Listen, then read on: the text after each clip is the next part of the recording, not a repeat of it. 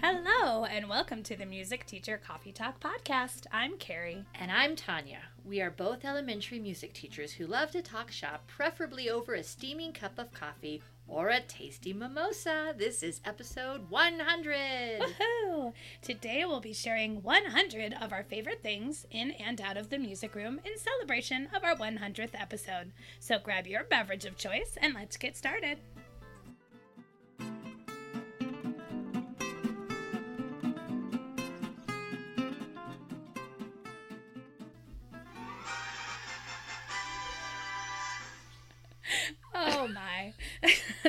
Celebration music, everybody.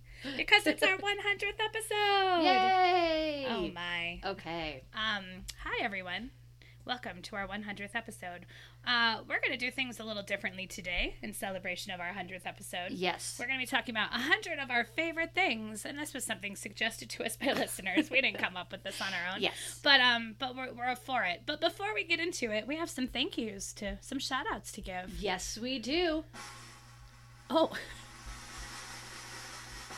Okay. wow. Whoops. Tanya's really into the sound effects today, everybody. Yes. Maybe we shouldn't have poured the mimosas before we started recording. This is true. We are Okay. having mimosas, just be forewarned. So we wanted to say thank you for buying us a coffee, Alexander, Jillian, and a few someones. Yeah. So um, we have a account on Buy Me a Coffee, Buy Us a Coffee, and if you would like to buy us a coffee, we would so appreciate it. We are actually using it for coffee Yeah. and SoundCloud And today, champagne. and today champagne exactly. And we'll have the button to do that on our show notes, and it's also on our Facebook page. So It's either everywhere. place will get you there. So Yep. thanks for supporting us. We appreciate you guys. Yes, we do. So we're going to go through our 10 categories. Um, five of these categories are music room, music teaching specific, and five of them are just personal faves. Totally. Yep. Just for Um, and we will share five each. yeah. Yes. And then at the end, we'll have 100 things. Yeah. Yes. Sweet. Okay. All right. So our first category is ten favorite picture books for the classroom. Tanya's Yes. going to share her five first. All right. Now, okay, I made some rules for each category, and I'm Oh. just going to tell you real quick. Okay. I tried hard. I tried hard not to think too hard. Yeah, me too. that was when I sat down. I was like, "What comes to mind?" and just write it down. Yes. and not think about, "Ooh, but I really like." Mm, I just Because we that. could both rattle off twenty. I could books, go you on and on and on, and I'm not going to. All right. Right. I took the moon for a walk. Okay. is a beautiful book. Um, Leanne Gardner is who I learned this from, who is a fantastic Kodály, uh, Dr. Leanne Gardner. Yes. Um, anyway, it's a beautiful book, and I pair it with I see the moon and the moon sees me. It's just lovely. Aw, it's very nice. sweet. Um, hand, hand, fingers, thumb. Ooh, one thumb, one thumb. Drumming on a drum, which, you know, I read to my children a lot and I use in the music room. Yes. Great steady beat book. One of my favorites. Um, the composer is dead. I wondered if you would say this one. well, I just It was on my list and then I took it off because I knew you were going to say it. oh, well, I, I, I, I love Lemony Snicket, and Yeah. honestly, I love Lemony Snicket's um, shorter books and picture books Yeah. best of all. yeah. Like Thirteen Words is like one of my favorite all-time books. You know, but, I don't know this one. oh, really? I'll have to look. It's lovely. There's a mezzo soprano in it Mm. and a despondent bird, but that's another story. um, but the composer is dead is just so very clever, and I I love a lot of satire. And it's great to have picture books for older kids. And yes, and it is very much an older kid book. Oh, yeah. And then the CD, or I don't know what these days, the MP3 that accompanies it, is awesome. Um, the composer is dead. Great for reviewing instruments of the orchestra and um, a lot of dark humor. Yeah. Uh, Jenny Jenkins. I had to pick a Feierabend. Uh huh. And I picked Jenny Jenkins because this is the one that mostly when I read this book to a class, this is the one they go again, again. Yes. And then we read it again. And then I had to pick Mary wore her red dress. Oh, yeah. because The one where they go to the birthday party. the when they were go they go to the birthday party. Yeah. Because we have black and white, um, beautiful illustrations, and as each character is introduced, then that character's clothes turn their colors. Yeah. And um, there's lots of visual jokes in the book Yes. that the kids get, and it's just such a a lovely book. I love that one. So too. those are my five. Okay, well, we had one overlap. Surprise, surprise. Yeah. All right, so my first one I'm going to mention is Your Name is a Song by Jamilah Oh. Thompkins Bigelow. This is one that I've added the last few years into my beginning of the year lesson plans as just a reminder to students and myself the importance of pronouncing our names correctly and honoring your your identity and who you are and being proud of where you come from. And so that's just going to be an every year read um, for my classes. Uh, the Fox went out on a chilly night. Oh, I just But- got the Feierabend version because I, I didn't have Oh, that. I don't have that. So the one that I have, and I know you have, is Peter Spier. It's I think Peter it's- Spier, See how I yes. pronounce it, and we'll put the links to all these books in the show is a notes. By the way, gorgeously illustrated book. Yes, I, and I love the song, and then I love to play the Nickel Creek Me version. too. I of did it. that yesterday. Oh, I haven't done it yet, so I think it's going to be a November thing for me. Um, I love Going on a Bear Hunt by the illustrations by Michael Rosen. Rosen? I'm not pretty sure how to Rosen. pronounce. Rosen, thank you. Um, great echo chant, um, great for loud and soft for the little ones. Um, I also chose Jenny Jenkins as my favorite Feierabend. I just love the illustrations, and they use birds, and each one's a different color. And then I always tie that into Bluebird, Bluebird through my window. Just a great little tie-in. And then my um, instrument book that I chose was Remarkable Farkle McBride Oh, John Lithgow. yeah. Um, just the illustrations are awesome. And then, Mhm. of course, there's a great, like, uh, read aloud kind of recording of it with him narrating. And it's so much fun. yes, and there's a YouTube of John Lithgow. Yeah. Yeah, so that's totally. awesome too. Yeah, that's a great one for instrument time. Instrument time. Okay. All right, so you get to go first on this next one. Okay. 10 favorite podcasts and um I do have one music ed related podcast. Yeah, actually have a couple music ed. I will be honest, I'm not as much of a podcast listener as Tanya is. Kind of Tanya, you kind of turned me on to podcasts in the first place, and then when you said, "Hey, we should make a podcast," I'm like, "You're crazy." took some convincing, but here we are, hundred episodes later. Okay, this comes no surprise, but um, I like my favorite murder. yeah. I mean, that is seriously my favorite. I will listen to every episode. I sometimes have listened to some of them multiple times. I just absolutely adore my favorite murder. Um, the other one that I listened to for a while, I'll be honest, I haven't listened to it as much recently, is Armchair Expert with Dax Shepard. Oh yeah. And now it seems like they're bra- they're branching off, and his wife Kristen Bell is hosting some episodes along with his co-host Monica Padman. Um, yeah, I just think he brings on some really interesting people, and their conversations can be really interesting. Sometimes Dax gets on my nerves, though. You know, he's just a little bit He's too. a little sparmy. Yeah, yeah, and a little bit too testosterone driven. I don't know how to describe it, but um, but I do enjoy it, and I especially enjoy the back and forth with him and Monica as co-host. Um, is really great. Um, my my music room ones that I'll shout out is oh well, it's called that the music room with Aileen and Uh-huh. sometimes Katie Minichi. Just love everything they have to say. Aileen is just such a wonderful, like calm in the storm person for me to listen to Yes. um, just her voice and her approach and everything about Aileen. I just really love everything she does. Um, I also love uh, Dr. Missy Strong's Music Ed Amplified podcast. She Mhm. really is doing an amazing job of bringing diverse voices to the table, which is something we all need to hear right now. Totally. And I just really enjoy the conversation she has on there. And then the last one I'll mention is the Office Ladies podcast. I Oh. do love the show The Office, and The Office Ladies is, gosh, I, I should know their names in real life.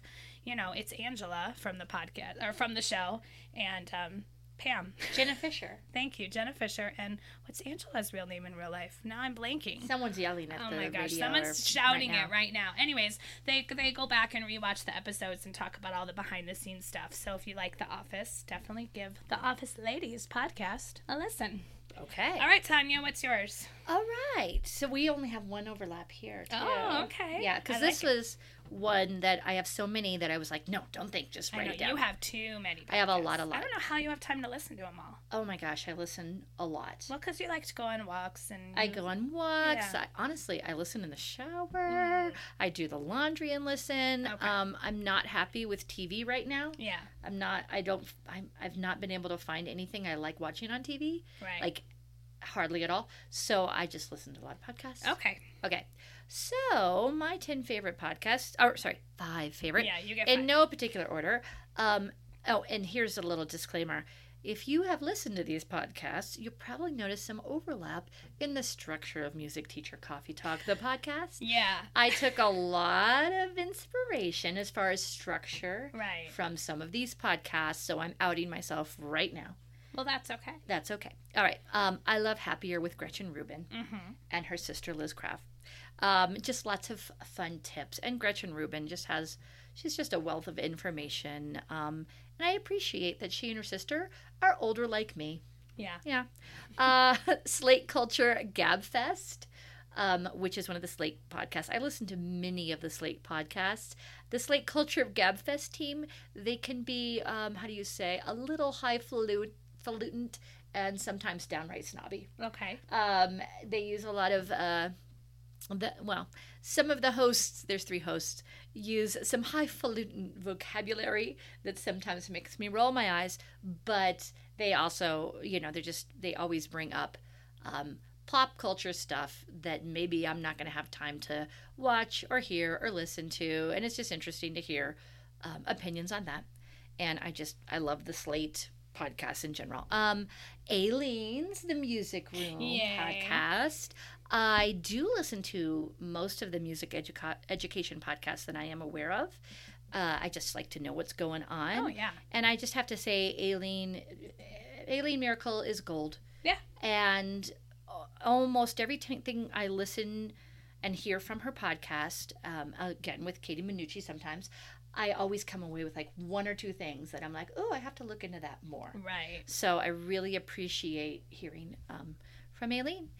Uh, I also love What Should I Read Next? Mm-hmm. because it's just fascinating to hear what people are reading and the suggestions. And I've gotten a- a lot of um, wonderful book suggestions from What Should I Read Next? And I'm a big fan of 10% Happier with Dan Harris. And it's a podcast about meditation. That sounds boring, but it's really fascinating. Okay. So there you go. Thanks for all those recommendations. I Okay. need to listen to some of those. And now, And now back to the, the music room with 10 favorite classroom instruments. Now, I will say my, my thing for this was like, I didn't consider like orff instruments or ukuleles or things that were super expensive to me for my list when it's my turn. You're going to go first, but I Oh, just okay. wanted to say for me, I went with low budget things, but I Oh. don't know if that was what we were supposed to do or not. well, we didn't talk. We didn't talk. So you say yours and then I'll say mine. be Okay. now. Because I did not go with that. Oh, okay. Go for but it. But that's fine.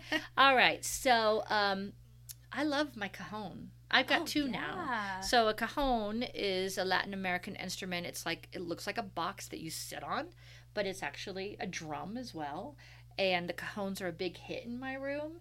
And I just love that kids can sit on them and play on them. And I like to sit on my bigger cajon and play guitar and keep a beat with my um, with my heel That is so against the impressive. cajon. and uh, it also has some snares on the front. Oh, so you get these different timbres. It's just, I love the cajon. Cool. All right, so we've been using that a lot in the past year. Um, I love tubanos. yeah. I'm always getting more tubanos. Um, someday I'll have a class set, but as it's going, I get one or two new Tubanos a year. Yeah. So I'm up to like a half a class set. Yeah. And you know what? With, along with Tubano, in, I'm kind of cheating here. I'm gonna throw in djembes as Yeah, well. yeah. Tubanos and djembes. I'm a big fan of djembes. Uh, the thing about djembes is that you have to show the kids how to hold them between their knees Yeah, that's and tilt hard. it, and they have to be in a chair. Honestly, I have the little ones sit on them, and I put them like horizontal to the floor. Oh. So I have had them- to think about that. Yeah, so I have them sit on like the trunk of the djembe, Okay. and then play the front. Oh, that's fun. But yeah, it's fun. I have these little like djembe holder things. Right. I don't have any of those, and I haven't gotten any of those because they're going to take up more room, and I just Yeah. haven't gone there. Yeah, storage of them is an issue. Exactly. And I just funny story. I keep them like under my table, like where I keep like all my whiteboards and like writing supplies. And Mm-hmm. there was a kid who I was giving them like flexible seating one day while they were working independently, and I she thought it was like a stool or something, so she got it out and started to sit it. And Oh, then, like my. her little booty started falling in it, and I was like, "That's not a stool." Like she wasn't trying to be naughty. She just really thought Right. that was some sort of weird convoluted stool. that would be some flexible seating. right? Oh. Okay, sorry. That's don't don't sit on story. your djembe holders. yeah, and, and I also I have some experience playing the djembe. I Yeah. played for um, a West African drum ensemble and dance classes, so you know it's something I'm really comfortable with. All right. Um, what else? Rhythm sticks, Mm. the unobvious choice. Mhm. They're just very versatile. I Mhm. use them a lot. Yes, I count them as instruments. And, um, you know, a little goes a long way. And then I'm breaking your rule. I included xylophones. Yeah. Oh, that's Um, great. I didn't say you couldn't. I was just explaining I, mine. I would prefer to use xylophones um, over metallophones or glockenspiels. I'm interested to hear about glockenspiels. um, just because it's such a great sound Yeah. and they can be successful really quickly with them. And so I'm a fan of xylophones. Not that I don't use metallophones and glockenspiels, and I wish I had more bass bars, but those are expensive and huge. So I Oh, don't- yeah. I don't have those. Um, and then ukulele because you know this is a very versatile, reasonably inexpensive instrument that you can do a lot with. And I don't really accompany myself on ukulele. I got to get better at that. I I usually reach for the guitar if I'm gonna accompany on like a string instrument. My Yeah. are singing, but as far as kids playing ukulele, Oh yeah. All right. Well, we have one overlap again. I love that. It's hilarious. Okay. Okay. So guess what? I put rhythm sticks first because Woohoo. again, they're they're cheap and cheerful and versatile, and I like to have two different sizes: one for the littler hands, longer ones for the older students, so they feel like they're a little bit more Yeah. grown up version of rhythm sticks or the Lummi sticks, sticks, yeah. Sticks, however you pronounce it. Same difference, but yeah, using them for you know rhythm play-alongs, using them for composition and share outs. You know, there's lots of stick routines out there you can pull out. oh yeah, Um, my other like go-to is egg shakers. I just love egg shakers. I almost put egg shakers. I really do. I've talked about this so many times in this podcast, but egg shakers are my go to first instrument at the beginning of kindergarten and first grade. We usually play them on the very first day because I want to get an instrument in their hands on the very first day of music. I want them excited. Um, and instruments does that for them and i just love that they're small and colorful and you really can't break them so you know of course i teach kids how to hold instruments properly and take care of them properly but it's a great first one to do that with Yeah. um, boom whackers. Okay, so I know this is this controversial. Some teachers, especially Kodály inspired teachers, turn their nose up at boom whackers, and I and get I it. used to be one of them. I get it because I know a lot of the issue is the fact that if you're in C do, but I rarely have students singing and playing boom whackers at the same time. We're doing one or the other, so we're not singing in C do so much. Um, but they're really great. I especially love them for stations. That's where I use them the most, Yeah. where students are able to independently play some song that we've learned on the boomwhackers, and that's just a really great station because again, I'm not worried about them destroying the boomwhackers. Again, we talk about care of instruments, but you know, sometimes kids get a little excited. Especially during stations, um, I did include hand drums. I know that's not necessarily not necessarily a cheap thing, but even if you just have one for you to play for movement activities for students to walk to the beat or different rhythms that you're playing. But then, of course, if you have a class set or even a half a class set, um, so like just this week, I did hand drums with first grade, and we went every other kid, and then on each turn, we just slid them to the right, slid them to the right. So every other turn, they were getting to play different patterns on the hand drum. Well, we were actually working on steady beat with the hand drum. Um, and then the last thing I'll mention are tone bars, like the individual the tone bars. with the white bars or the yeah, black bars. people Yeah. have different names for them, but I know them as tone bars. too. And then specifically, if you have one of those little ladder things to put them on, um, I love that with my younger students, and honestly, even some of my older students, to show them like solfege patterns and steps and skips within Yes. solfege patterns. as Um, long as you're in the goosey. exactly, but yeah, that's something that. But if you had um, a ladder that does see, I, my ladders have the bars connected to them. right. But I would love to get a ladder where you put Yes. the bars on and then you can change. That's exactly what we do. So, like in kindergarten this week, you know, we were doing lots of scale patterns. Down, Mm-hmm. down, down, down. Leaves are falling to the ground. I don't even know if I'm in C, but that's you know, then that's a pretty comfortable range to sing in. Um, I know low C isn't the best, but for an activity like that, just to have them be able to play up and down on the tone bars is really great. Yes. All right, next category, non music related. 10 favorite places to visit. Now, can you remind me, Tanya, is this places that we have been or places we'd like to go?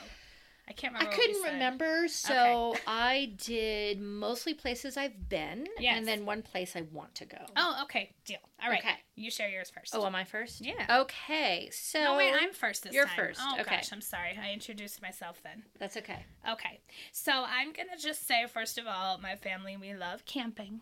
so so, places here in Colorado, we are obviously very lucky to live in Colorado where we can go out to places camping. One of our favorite places is the Poudre Canyon, which is outside of Fort Collins, Mm-hmm. which is where Colorado State is, where we teach Kodály levels in the Yes. summer. Um, it's just a beautiful canyon with a river running through it, a, a stream running, well, the Poudre River. And there's a beautiful campground right on the river, and it's just absolutely beautiful. It's one of our favorite places to go. Um, Sayulita, Mexico is another p- wonderful place. Now, I've only been there once, but um, my in laws actually have a home there. The sad thing is they're actually wanting to sell it. Um, but it's just, it's a beautiful little town in Mexico near Puerto Vallarta. Um, walkable, everything's walkable. Um, lovely beach, great restaurants, and um, yeah, it's just a really beautiful, beautiful place to visit. Uh, Yellowstone. I threw Yellowstone National Park in there. We went a couple summers ago as a family. Again, we're tent campers, so we loved camping in Yellowstone Park, and it was just absolutely gorgeous. Um, for an international place, I'm gonna say Prague. Uh, my husband and I did like a European. I mean, you call it backpacking, but it was like train backpacking, right? We weren't like actually like hiking backpacking. Yeah. But we did the whole like ride the train, stay at hostels. We did that like uh, the summer after we graduated from undergrad, I think. Or maybe it was two summers. Anyways, before children, you know, early on in our life. And we visited lots of amazing places, but we were very delighted by Prague because, Oh, yes. you know, it's one of the, the cities that still has its like old world charm and that it really wasn't touched by war as much as, or much at all, if I remember. Um, you know, as far as buildings being destroyed, and so there are just these gorgeous cathedrals. Again, everything's very walkable, great food, and so cheap. Like at the time, so cheap because they don't have the euro in Prague. I'm not sure if they do now, to be honest with you. I should know I don't but- know. um, out of all the places we visited, that was the only place that didn't um, use the euro as, as their currency, and it was so cheap. So, like, you go to a, a pub and you get a big pint of beer, and it was basically like 50 cents Wow. in, in US money. So, um, yeah, we just loved Prague. Okay. And then if I get my fifth one is somewhere I want to go. I really want to go to Thailand. I'm just really fascinated by, um, you know, the culture and I mean the food is amazing. Obviously, you know, I've just seen pictures of beaches that are just look absolutely gorgeous. I have some friends who honeymooned in Thailand, and I was just so jealous of their pictures and their experiences. And they said it was just lovely. The people were lovely. So My stepbrother and his wife, they spent like six months Oh, in. Thailand. Oh, yeah. That's really, I hate the term bucket list, but that's really one of the places that I would really love to go to someday. Why do you hate the term? term I don't know because it, it I don't know. It made it like I guess it implies that if you don't do it, you're a failure and like you didn't achieve what you wanted to achieve. I guess I just don't like the pressure of it. Yeah, I could see that. That's that's all. It's Yeah. not that I don't I can't deal with the idea of death. I get it, but it's just more like I would like to go there someday. If it works out great. If it doesn't, that's okay too. But Yeah. I'm not going to say I have a bucket list that if I don't cross off, I'm going to feel like a failure. Right. That's my issue. I don't like the term list. bucket list because I, I never liked the saying kick the bucket Well, yeah. because I think that's kind of a crass way of saying die. yeah. Uh, but you know, it's all right. Yeah. For me, it's just the idea of like, you have to do it or you fail. Like, Right. because maybe I won't have enough money to be able to go to Thailand, you know? I mean, Uh-huh. I don't want to put that pressure on Well, myself. you know, from what I and I have a few friends who have been to Thailand. It, the the issue is getting there. Well, that's it. Once you're there, like it's expensive to get there. Exactly. But once you're there, everything is extremely affordable. Right. Yeah. But I think if there's anything we learned with this, well, anything, there's many things we learned in these last couple of years, is that, you know, you can make plans and you can make lists and you can make bucket lists, but, you know, life takes you in really strange directions and sometimes things come first that you didn't expect to come first. Right. Right. Yeah. So, anyways, okay, what are your five? Tell Okay.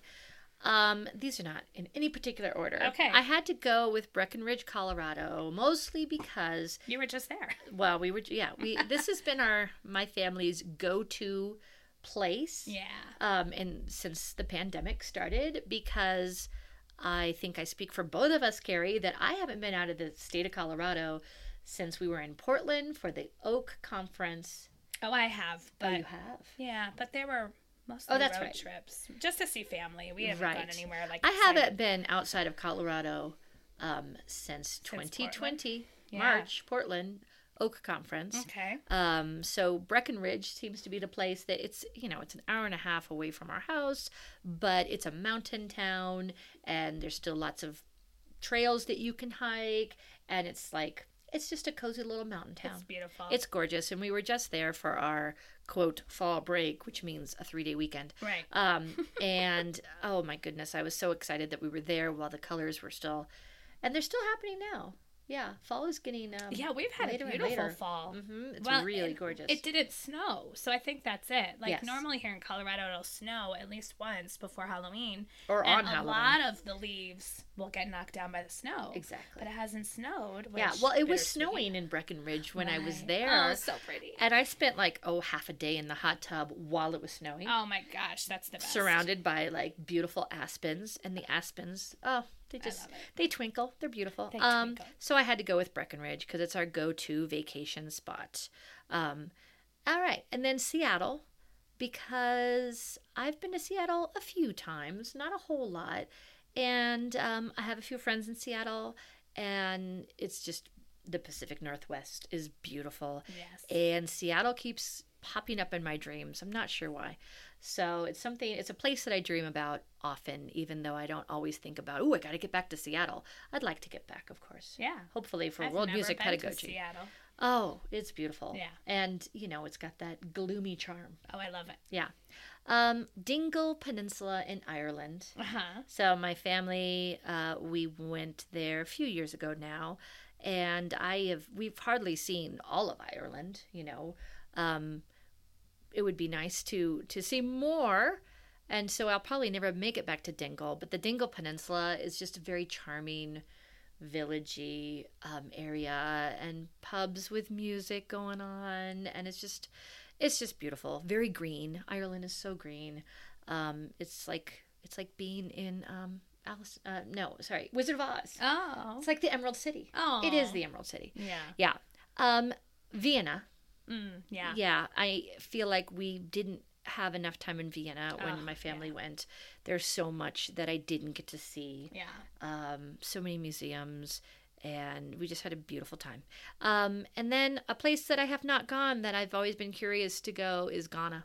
Oh yeah. Yeah, and that would be fascinating. Oh, and just to experience the just to experience and- everything. Yeah. And uh, that's it. Cool. Yeah. So no overlaps there. No, not yet. That's all right. We'll keep on rolling. Do I get to introduce this one? Yeah. Okay. this is a funny one. Oh wait, no. See, No? we did it wrong. I introduced it, and then you go first. Okay, fine. I messed it up last time. Okay, we're back to the music class. Um, ten favorite manipulatives or materials. Like, what are the things that you feel like you just couldn't teach without? Okay, so the rule for this for me was now that I'm a traveling teacher, these are the things that I always put in my rolly box. Yes, I like that. Yeah. Okay.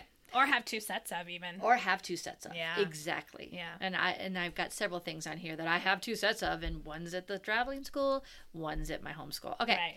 Beat strips. I um, have, and I'm not talking like a page uh, 11 by 14 or whatever. I'm talking pretty long, Long, beat strips. yeah. And on one side, I've got four red hearts.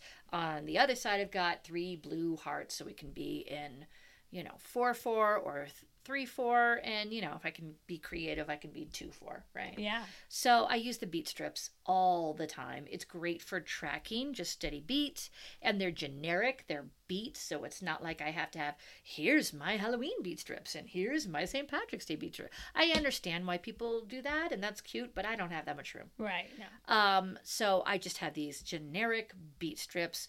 We use them for comp- for improvisation. Uh, I've had kids like put popsicle sticks or mini erasers right on top of them. I just use them all the time. Yes. They're always with me. Mini erasers. Mhm. Oh my goodness. Yeah, I've got so many mini erasers. so many. I'll include pictures at some point because I did do a lot of reorganization this past summer. Yeah. And I have to tell you, most of it was mini erasers. Yep. Yeah, and every time I see new ones, I stop myself because Yeah. I am done. I do not need any more. Yeah. Um, my beat and rhythm sign. Yes. Yes. So one side says beat, the other side says rhythm, and then I made one with a little emoji of me, bitmoji Yes. of me with the big old heart beat, and the other side rhythm, um, and I use that all the time. Cute. staff boards. Mhm. And so that's, you know, five lines. And for staff boards, I'm including the one line staff board, the Uh-huh. three line staff board, All the five, all variety of staff boards. And for you, are those just printouts of papers, or do you actually have them in like a hard laminated? Okay, so I've made them on cardstock and laminated them. Okay. But lately, I've been using the ones that were on, in the dollar spot at Target over Oh, the that's summer. right. And those are awesome. I didn't get it. They've got the colored rectangle on top. It's either red or green. Mhm. And on the bottom, there's a five line staff. Oh, that's so cool. And I've been using those like exclusively this year. I'm so jealous. I was only able to snag like ten of them. Oh, they are awesome. Yeah. Okay. Oh, we probably should include pictures, maybe, hmm. Of these things that of we're talking things. about. Mm-hmm. Well, okay. All right, and my, my last manipulative that I'm a big fan of, rhythm tent cards, melodic tent cards. Okay. So these are a piece of cardstock, and I've made them myself, uh, where you print it out so that you can fold it up so it's like a tent on the floor. Right. And so anyone who is looking from across the room can read, say, the rhythm correctly Right. from left to right, but it's also printed so that the kid who is sitting with it in front of them can read the rhythm or the melody correctly from left to right. Right. So I used to just have rhythm cards on the floor, and if we were doing something like King of the Mountain, I would say, "All right, kids on the opposite side, you're just going to have to like Read backwards. read backwards." Yeah, that's what I do. and I understand, and there's there's value to that for sure. But the rhythm tent cards are just Makes it easier. yeah, I bring those with me everywhere I go, and I've made additional. In fact, I think I left some at my la- my mountain school. That's all right. Everyone needs those tent cards. Yeah. Okay. Nice. All right. Um, one one overlap on this one. So, um, popsicle sticks. I will say you mentioned it. You know, for doing rhythm dictation, really great. Um, yes, I also have beat strips, so we do it right on the beat strips. So, popsicle sticks for rhythm dictation, awesome. Um, mini erasers. Surprise, surprise. Um, I used my Halloween mini erasers just this week as we were prepping Tika Tika in third grade. So they either had to put one sound or two sounds or four sounds on a beat. Um, and that was kind of my um, formative assessment to see are they ready for me to present Tika Tika because they had to create their own and then clap it for me. Um, rhythm blocks. So these are like the one by one uh, cubes that are made of wood.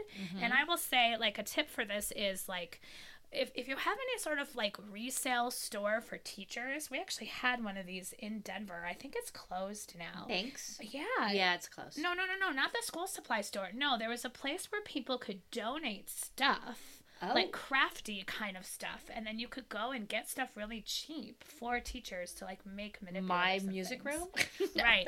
Well, in my case, when I started at the school I'm at now, they were getting rid of a lot of math manipulatives that they were no longer using. So, anyways, these one by one cubes, I was like, I'll take those. So I have a set that have just ta, tt, and rest, and then I have a set that have And these are like, are these the like dice? yeah, they're like Yeah, dice. yeah. Exactly. Um, I don't use them so much like dice because I want kids to be more intentional when they compose. Although you could do, you know, dice Yes. composition, but we use them for dictation, for composition. Um, I have a set with Tika, um, and then I found some that were a longer. They're not quite like twice as long, but they are longer. So I put like two, and I yeah. put Tita T, and I put Tom T on them. Yes. So even for older students, Ooh, I need some of those. yeah, I don't know. I they were like again just like these wooden cubes and different shapes that were in the math manipulatives. I have some pile. foam like that, but I had to glue some together. Oh yeah, no, these are actually wooden things on their own. Um, Tanya did a great story about this game Fiddlesticks, so I want to give a shout out to Fiddlesticks. So you use the large popsicle sticks to create this game, and you know I'll just link to it in the show notes where Tanya talks about it. But it's it's basically a reading game. I found it on Pinterest as a sight word. A lot of people call it kaboom. Yeah, where Mm-hmm. like you put a rhythm pattern on it. The students take turns drawing a, a stick from the cup. You read it. If you read it right, you keep it. If you don't, you put it back. And then there's some of them that say fiddlesticks, or you could do kaboom. And if they get that, then they have to put all the sticks back. Hey, can I mention something? Because I was thinking about this when I had my kids doing it this Yeah. past week, um, using fiddlesticks. Is that for a um, later practice thing? I like to have the sticks in there that says you create a rhythm using T Oh, cool. So they pull it out and they, And have, they to have to improvise, on the spot. Oh, I like that. That's a great idea. Um, yeah, so I have multiple sets for different um, rhythmic concepts, and I use them in stations a lot, which is great. And then the last thing I want to mention is something I did not make. I bought, and I'll link to in the show notes. It's a felt staff with like colored circle note heads that you Uh-huh. can stick anywhere you want, but the colors are color coded to the Are they Velcro? macros. Yeah, they're Velcro. This Yeah. is your Velcro bit. They're my Yes. Velcro staff, and it's like one big giant Velcro staff. I've actually have multiple sets of this, and again, I love it for stations because I can put a song on the staff. It's color coded.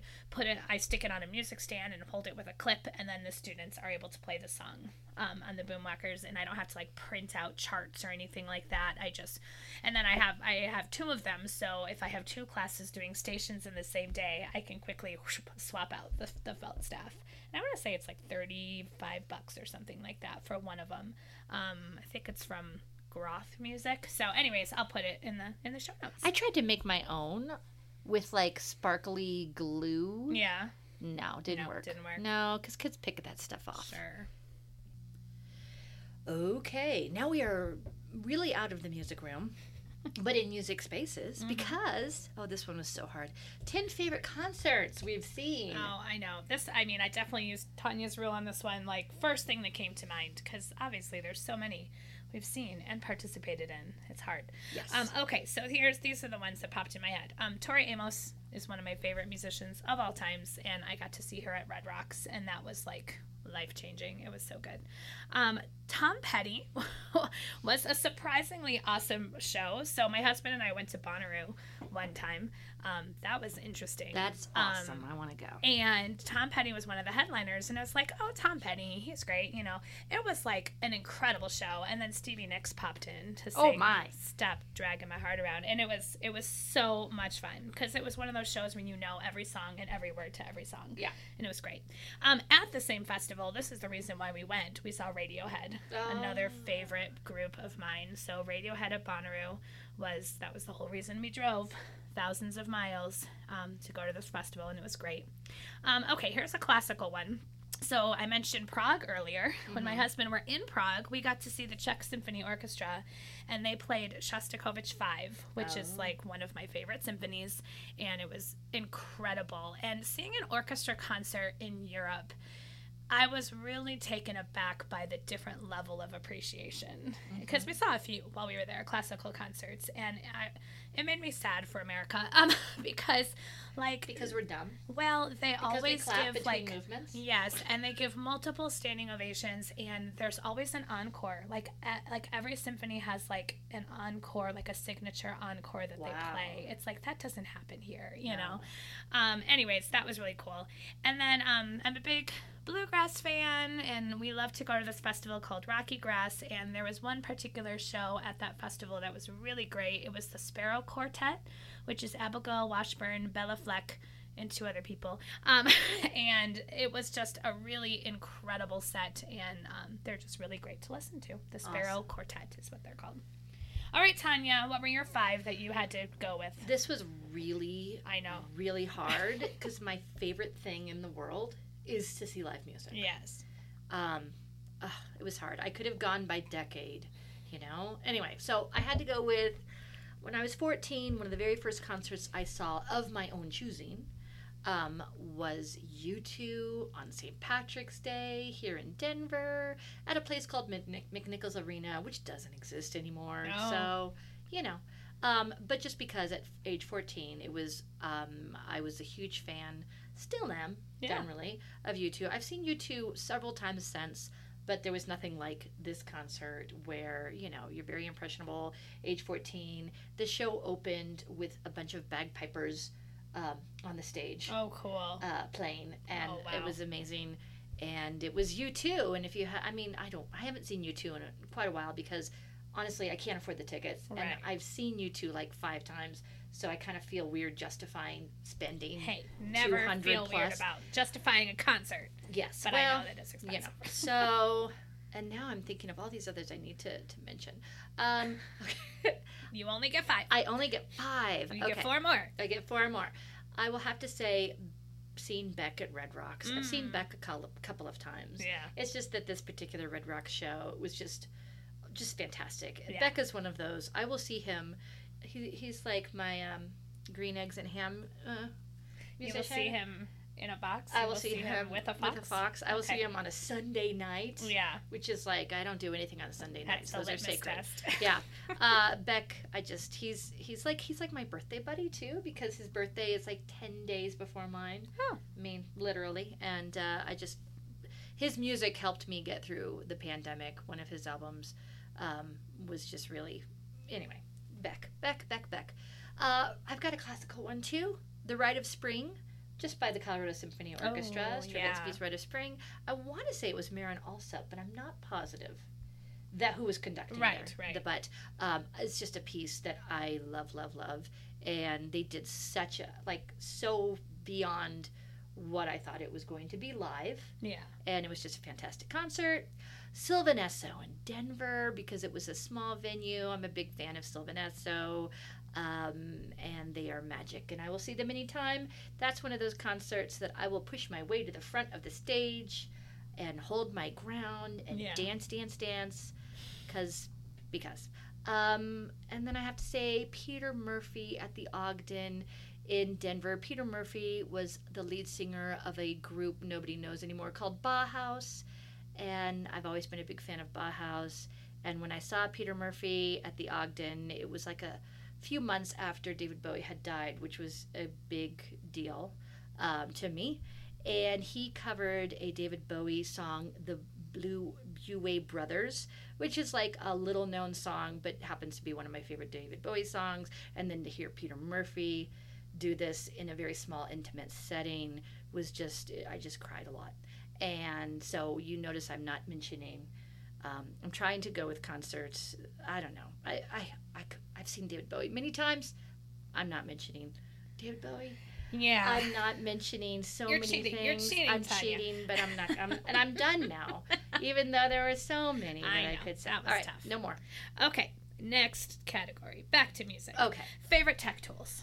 favorite tech oh tools. man, we've had to learn so many tech tools. Okay, so I was like, "Is this mean just tech tools I use in planning, in teaching?" I So I just just threw my top. Good. That what came into my mind that I've been using a lot, lot, lot. Okay. Okay, so I use Google Slides like for everything. Mm-hmm. It's kind of like my lesson plan in the moment because I Mhm. just pretty much have a slide or a few slides for every lesson segment.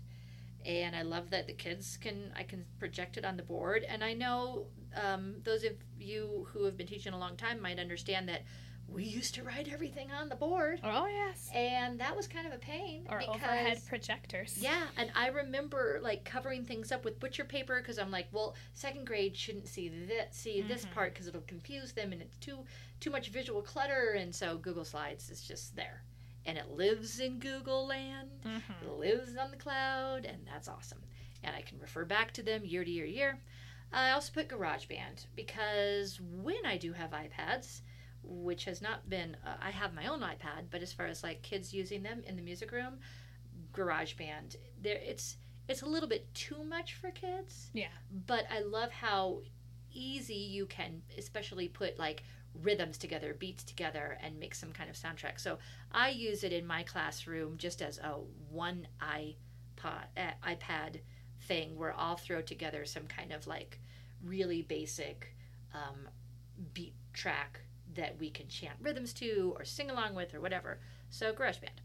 Um, I had to put Loom in there because when we were doing everything virtual, I used Loom a lot, a lot, a lot. Oh yeah. And I'm still using my Loom videos that I've made. mm-hmm. Um, like it was been it was really fun this past week because with kindergarten we were doing Five Little Pumpkins, and I had made a video of me reading Five Little Pumpkins with great visuals, and I was like, you know what, I'm gonna sit back and and let, let let the- this Miss let the Lejeune do screen. Miss Lejeune, do it all. Yep. Uh, so that's been great. Um, I love Nearpod. Nearpod Yeah. is a gift, and I am really close to getting a sub- subscription. Yeah. But oh too. man, I'm so this subscription thing is getting a little crazy. I know. So yeah, Nearpod, and then um, Incredibox Mm. is just a great go-to for kids. To I, I wish they would mix it up more and make more free things because I, I love the um, Indian um, Incredibox. Yeah. But you can only access that if you've paid for the app, which I have on my own iPad. but not there's not you can't web version Right. like the Bollywood sounding one Yeah. or yeah. So those are mine. Cool. Okay. Um. Well, I'm gonna say Seesaw. First of all, I love Seesaw for all grades. Some people think Seesaw is just for primary. See, now you're saying that I'm like, oh yeah, Seesaw. Well, exactly. Oh, yeah. I mean, and I say that I've been using Seesaw longer than the pandemic. Somebody cued me into Seesaw. Gosh, it was like six years ago. A classroom teacher, and just love it. I love it for all grades. Kids are able to draw record. and drag and drop and record. That's the really big thing that they're able to record both sound and video right there in Seesaw, and you don't have to send them to another place. So I love it for that. Um, Chrome Music Lab. I think we've all come to love Chrome Music Lab, especially the song maker. Mhm. Um, again, C do, but the color coded notes. but It's you really don't great. have to do things in No, no, no, you don't. You don't. But um, I love with Chrome Music Lab that you can even set it to be like pentatonic, so they're Mhm. only getting that. You can you can kind of preload it ahead of time to what you want them to use. I've been for. doing a lot of F major stuff. In, Yeah. in- Oh, yeah. Totally. Yeah. Totally. Um, I want to give a shout out to Jamboard. That's a tool that I discovered during the pandemic that I really like doing different things. I have a love hate with Jamboard. it did me wrong virtually. Well, yeah, you have to know when to give students the ability to all collaborate on one Jamboard.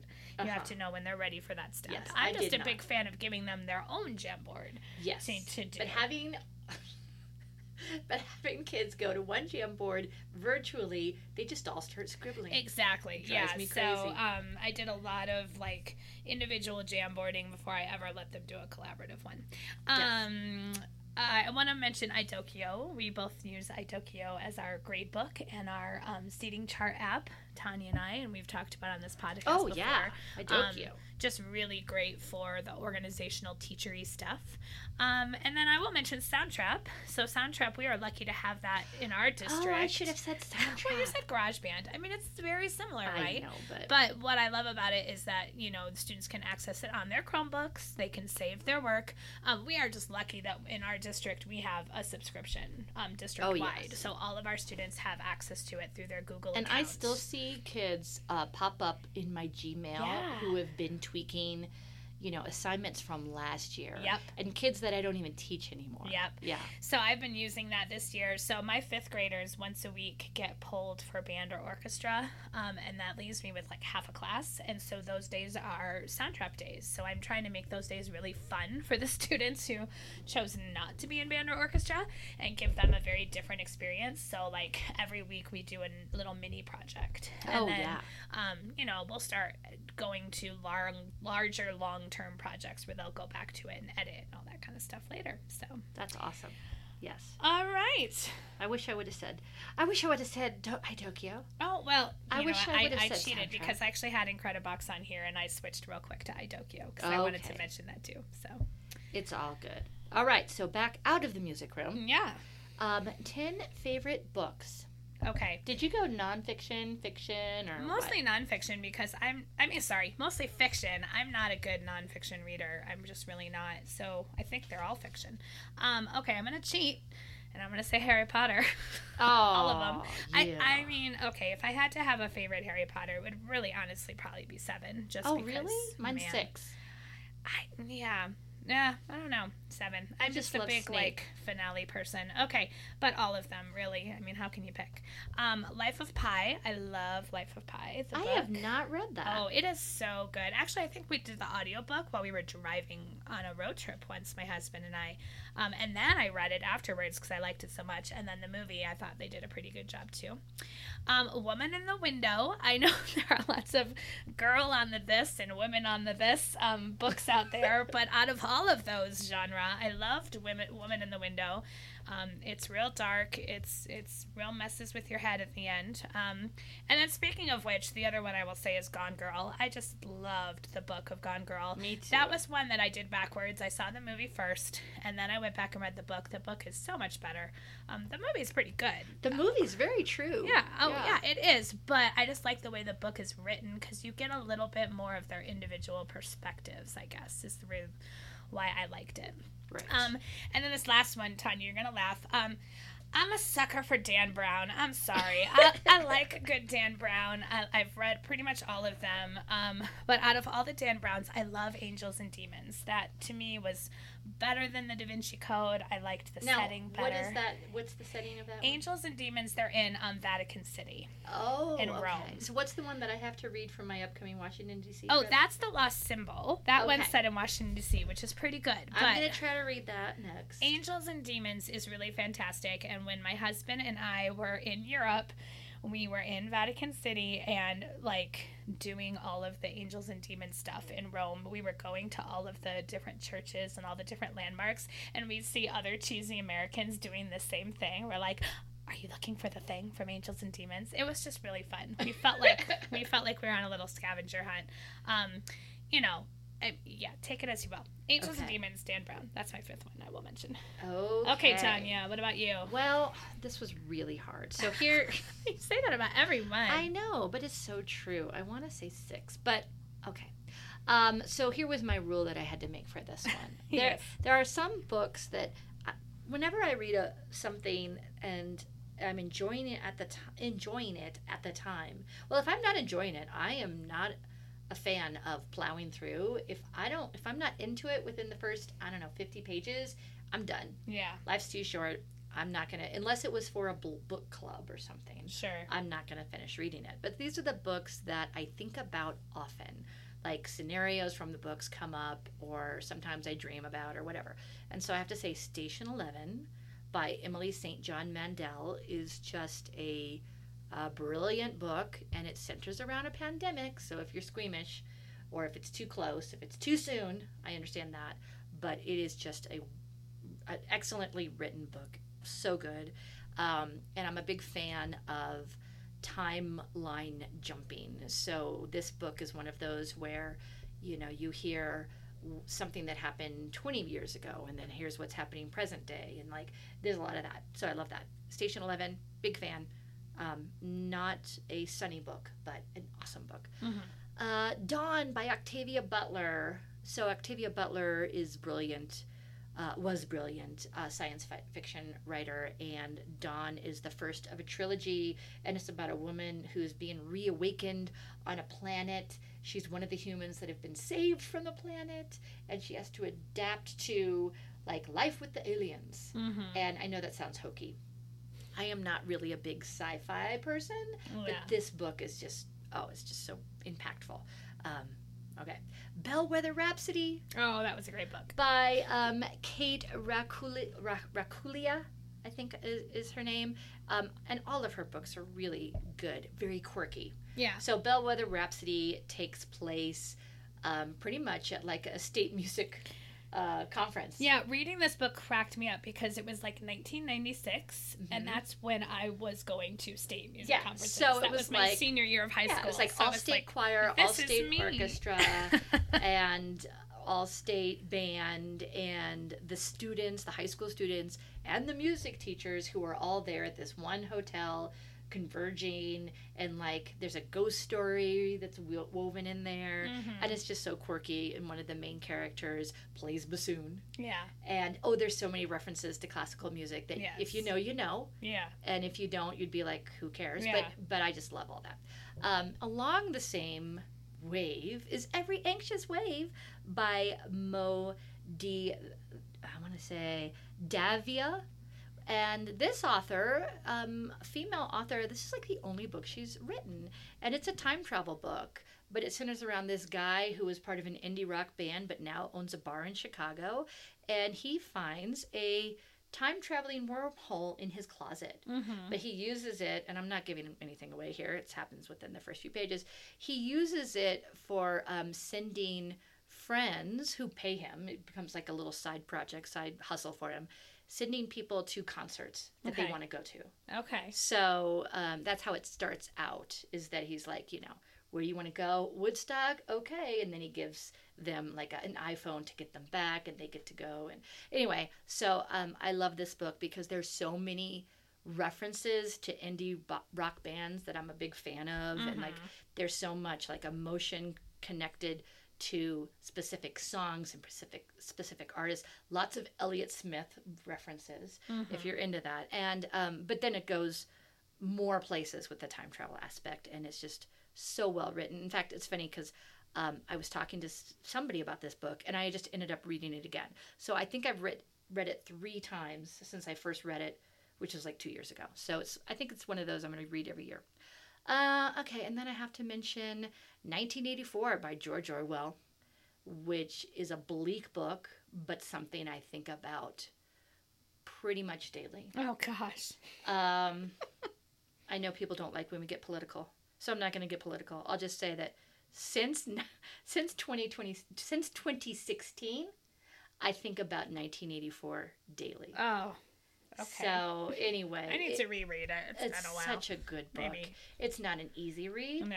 and I don't mean that there's big words. I mean that it's like very Grappling with grap yeah grappling with all of. But I think about this book all the time. Okay. So there you go. That's lovely. I was also going to say the Hunger Games, but that's another one. Stop that I will- cheating. Okay. Love the All Hunger right. Games. Back to the music room. Well, or music inspired. So, we want to highlight 10 favorite music teachers or, or people in the profession that you would want to follow, read, listen to, watch. These aren't necessarily Instagram people, although they could be Instagram people. There's something wrong with that. But these are like if this person was presenting at a conference or if this person put something out there, you know you can trust it because mm-hmm. it's just going to be good, solid stuff. Yeah. So not necessarily how many followers they have on Instagram. No. These are just good, No, no. solid peda- pedagogues. We'll just put it Pedag- that way. I, I'm a fan of, Yeah. of pedagogy. yeah. Uh, yeah. and I'm a fan of following people whose pedagogy I think is really like rooted in the same belief system that I've got. Exactly. going on. All right. So you get to go first, Tanya. All I know we're going to have some overlaps here. Okay, this That's was okay. Yeah, yeah. There was um. All right, so like you said, not necessarily Instagram people, but I use the same rules as I use with concerts. Uh huh. That people, if I know they're coming to town, I'm gonna go. That I'm gonna make extra effort to make sure I am there. Yeah. To to see what they say, hear what they say, see what they present. So I have to say, Dr. Karen Howard. Um, she came out. Uh, she is in uh, Minnesota Mm-hmm. and I am sorry I'm spacing out on her university right now, but uh, she is a world music pedagogy instructor and uh, music ed instructor, and she has restarted World Music Press. If you're familiar with Let Your Voice, oh, sorry, oh my goodness, what the African. Um, let your voice sing is what I want to say. I should have written. Let your down. voice be heard. Let your voice be heard. There we go. Yes, the collection of songs from Zimbabwe and Ghana Yeah. um, w- which was under World Music Press. So Dr. Karen Howard, um, along with Dr. Patricia Campbell, has restarted World Music Press under a different name. Uh, if you're familiar with the recent World Music book that came out under Fire Robin's GIA publications. First steps in global First steps in music. global music, yes. Um, and then she has also danced like a butterfly Yeah. that recently came out with one of her uh, mentors. Mentors, yeah. Anyway, everything that Dr. H- Karen Howard uh, talks about when she talks about um, cultural appropriation and when she talks about embracing world music and when she in the, the music that she does include is just so accessible Mhm. like within her books. And i will see her where you know if she's within 50 miles of where i am dr karen howard is just wonderful. Read her things buy her books. If she comes to town you need to see her Yeah. yes it's more um, her workshop that she did with ROCKE the regional organization of colorado Kodály educators was much more philosophical grounded Sure. which is what i think a lot of us need right Yeah. Yeah. Yeah. So, Dr. Karen Howard Gold. Um, Aileen Yes. Miracle Yes. uh, is one person that I can always count on. If I am like, oh, I need a TPT product for this, I know Aileen's got it. And she's pretty much the only TPT seller that I am consistently, Aileen is a go to Mm-hmm. you know um, but not just that aileen's podcast is wonderful her sessions that she presents in various parts of the country plus at OAKE conferences or state conferences they're always worthwhile Yeah. i mean much of it is some i mean because i've been along uh, i've been around for a long time a lot of it is yes i've already done i've done this and I, i'm familiar with this but there's always some little thing that aileen presents that i'm like oh i hadn't thought about that i'm going to try this so, Aileen Miracle is one to follow. Brandy Pace of Decolonizing the Music Room Yes. is fantastic to hear her speak, and the her writing is just is exactly what we need Mhm. right now. Um, you should be a member of Decolonizing the Music Room on Facebook. There's not a lot on Facebook that I want to see anymore because I'm very discouraged Yeah. by most of the music education groups on Facebook. I'm truly disgusted with some music educators' opinions and directions that they're going Yeah. but that's another podcast. And but a place that I often visit is decolonizing the music room, and yeah, anything that Brandy Pace is writing, you, we should be reading. Yeah. All right, Jill Trinka, an Oh, yeah. oldie but a goodie, because Jill Trinka really is who started me on my um, Kodály path Yeah.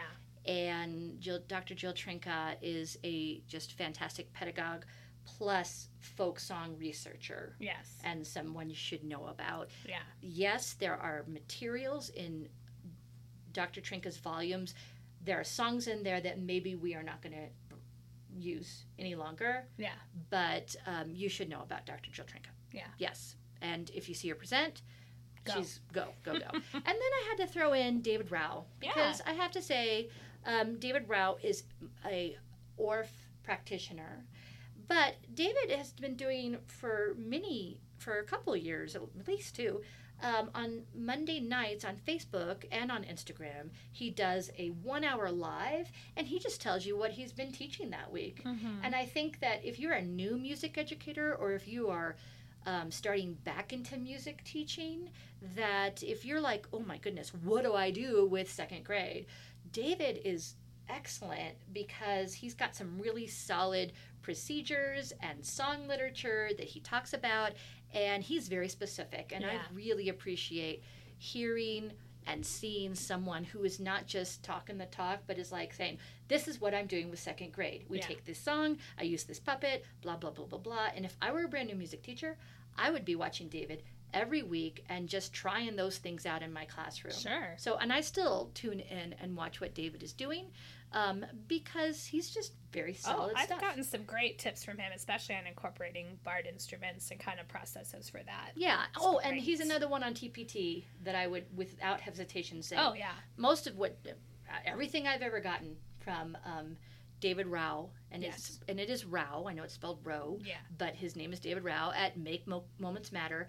Um, everything I've ever gotten from him on TPT is just great. Good. All right, so I'm sorry I'm long-winded on That's that. okay. Lots of opinions. Okay. Um, we had some overlaps, so I was like quickly changing some of mine while you were talking, just so I had more people. Okay, so I'm going to start off by saying um, our good friend Christopher Roberts. Christopher Roberts is the co-author of um, the World Music Pedagogy book, volume. Is it two? No, it's one. It's one. Oh, Yeah. that's right, because it's for like Elementary. I was going to say Christopher two, but you know.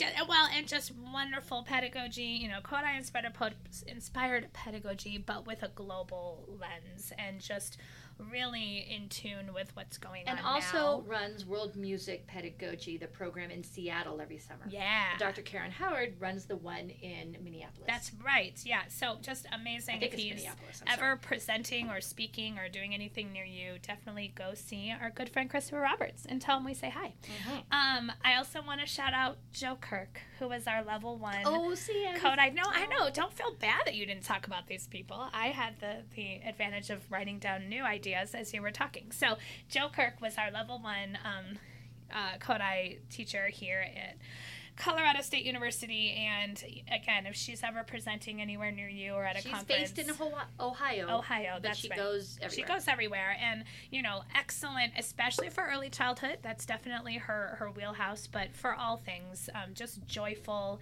music making so joyful. so yeah, I mean that she is We the love epitome Mrs. of Joe. Of joy, Joe, Joe, joy. Um, I want to give a shout out to someone who is a little newer on the scene, but just so much fun. Speaking of joy, our friend Anna Santiago in California, Oh, yeah. in Bakersfield, who we met when we went out to do a presentation for them. She's hilarious. Yes, so her stuff on on Instagram, if you follow her, um, she does lots of fun videos of just her singing, and it's And her musicianship, her man. musicianship is incredible. Woo. She was featured on like Classic FM for doing like modal joyful Christmas carols. and yeah, I mean, her musicianship is great. She's so joyful and fun. I would love to be a student in her classroom. Oh, and I have to say, yeah, the musicianship that she shows on Instagram. Okay, because there's a lot of people there's some music educators on Instagram who do some things musically that li- leave me feeling puzzled and confused that they teach music. I'm sorry, it's true, but some wacky tone sets going on and some questionable stuff. But then, but then Anna comes in and sings "We Wish You a Merry Christmas" oh, with a whole tone. tone scale. Yeah, it's whole tone Christmas carols. That's Yes. what it is. Anyways, she's fantastic just to follow, just for the giggles, but also again, She's awesome. solid pedagogy and joyful. And she had Miss Joe as her level one teacher too, Ah, because Miss that's Joe right. teaches in Bakersfield. Yes. Um, want to also give a shout out to Nissa Brown, somebody Oh, yeah, who is just putting amazing work out there through her Music Ed Forward organization. She has Mhm. podcasts, she has a website, she does courses. She offers courses that are awesome. They're gold. Mhm. Um, and then I also want to give one last shout out to um, our friend Dr. Rachel Gibson, who's actually going to be coming out here to Colorado to do a ROCKE workshop in just a couple of short weeks, like the 13th of November, I want to say. I don't know if that's right. I don't have a calendar in front of me. Anyways, um, her focus is on songs from Guatemala and Nicaragua, um, Spanish language songs, obviously, and she is just a wealth of knowledge and a wonderful presenter. And if you ever get a chance to see her do, and I think she has a book coming out sometime soon. Yeah. So when that comes out, we'll definitely have to look out for that. yes. All right, last 10, here we go. Okay, this one was too hard. All right. uh, I mean, they're all too hard. Um, 10 favorite bands, artists, musicians. yes. All right. Okay. Again, first things that popped in my head Rhiannon Giddens, who is the um, wonderful uh, musician. Some people might call it bluegrass music. Um, some people just call it old time music. Um, banjo player, fiddler, singer, performer. She was in the Carolina Chocolate Drops for a while. Not only an amazing artist, but also a wonderful researcher, and just Mhm. everything she does is amazing and fabulous.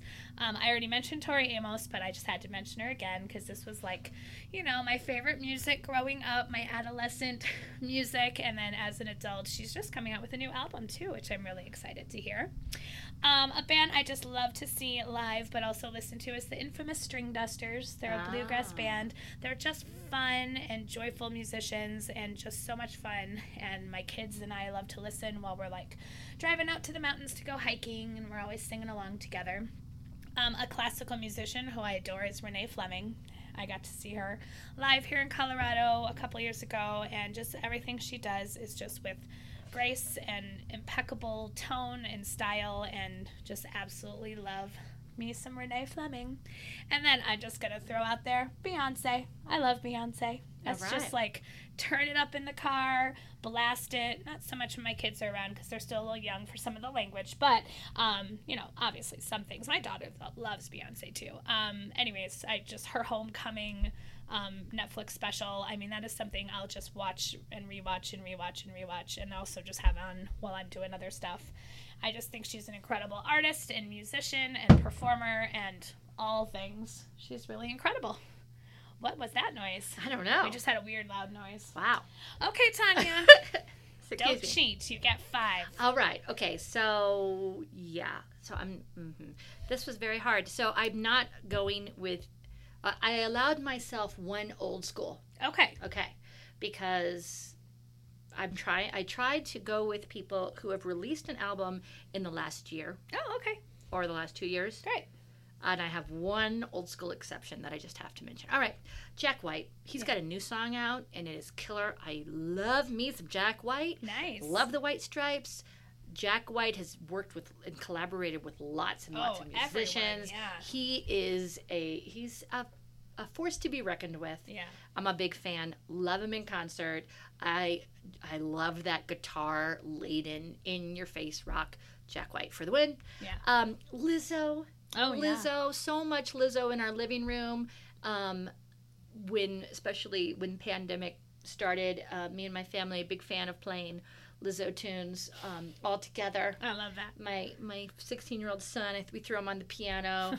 my daughter uh, plays the ukulele, and um, I play the djembe. Actually, I give the djembe to my husband because he can keep a beat, but that's about it. okay. He he knows. And big big Lizzo fan. And my children are of an age where we're just listening to all the crass language. I don't care. That's okay. It's all good. Not so judging. I just so appreciate Lizzo, um, especially seeing a um, female artist who is not ashamed of her size, and we need more of that. Yes.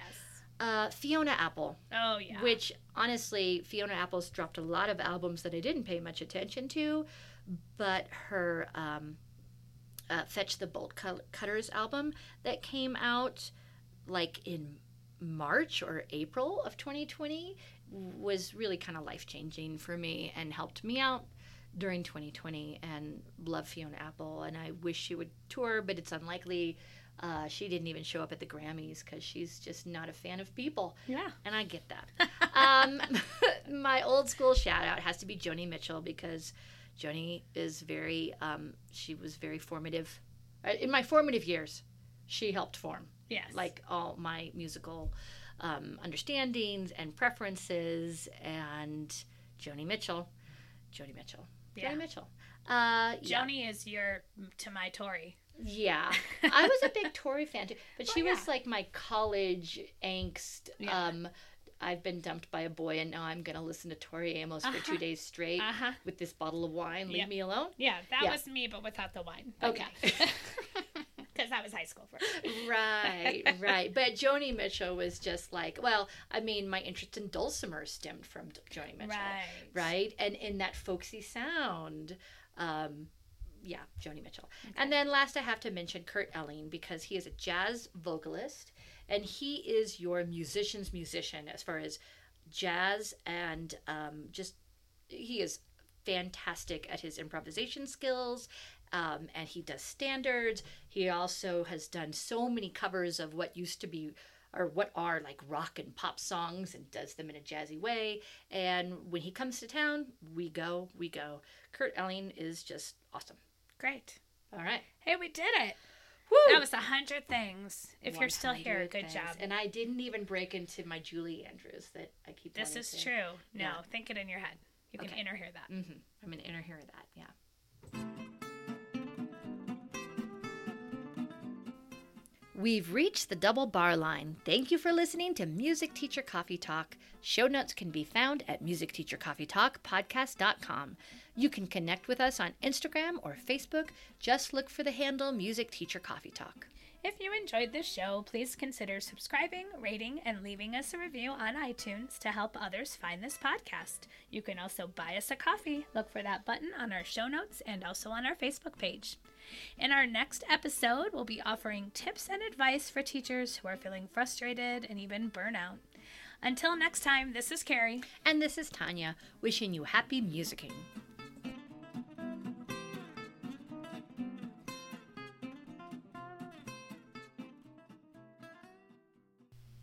Hello, and welcome to the Music Teacher Coffee Talk podcast. I'm Carrie. And I'm Tanya. We are both elementary music teachers who love to talk shop, preferably over a steaming cup of coffee or mimosas.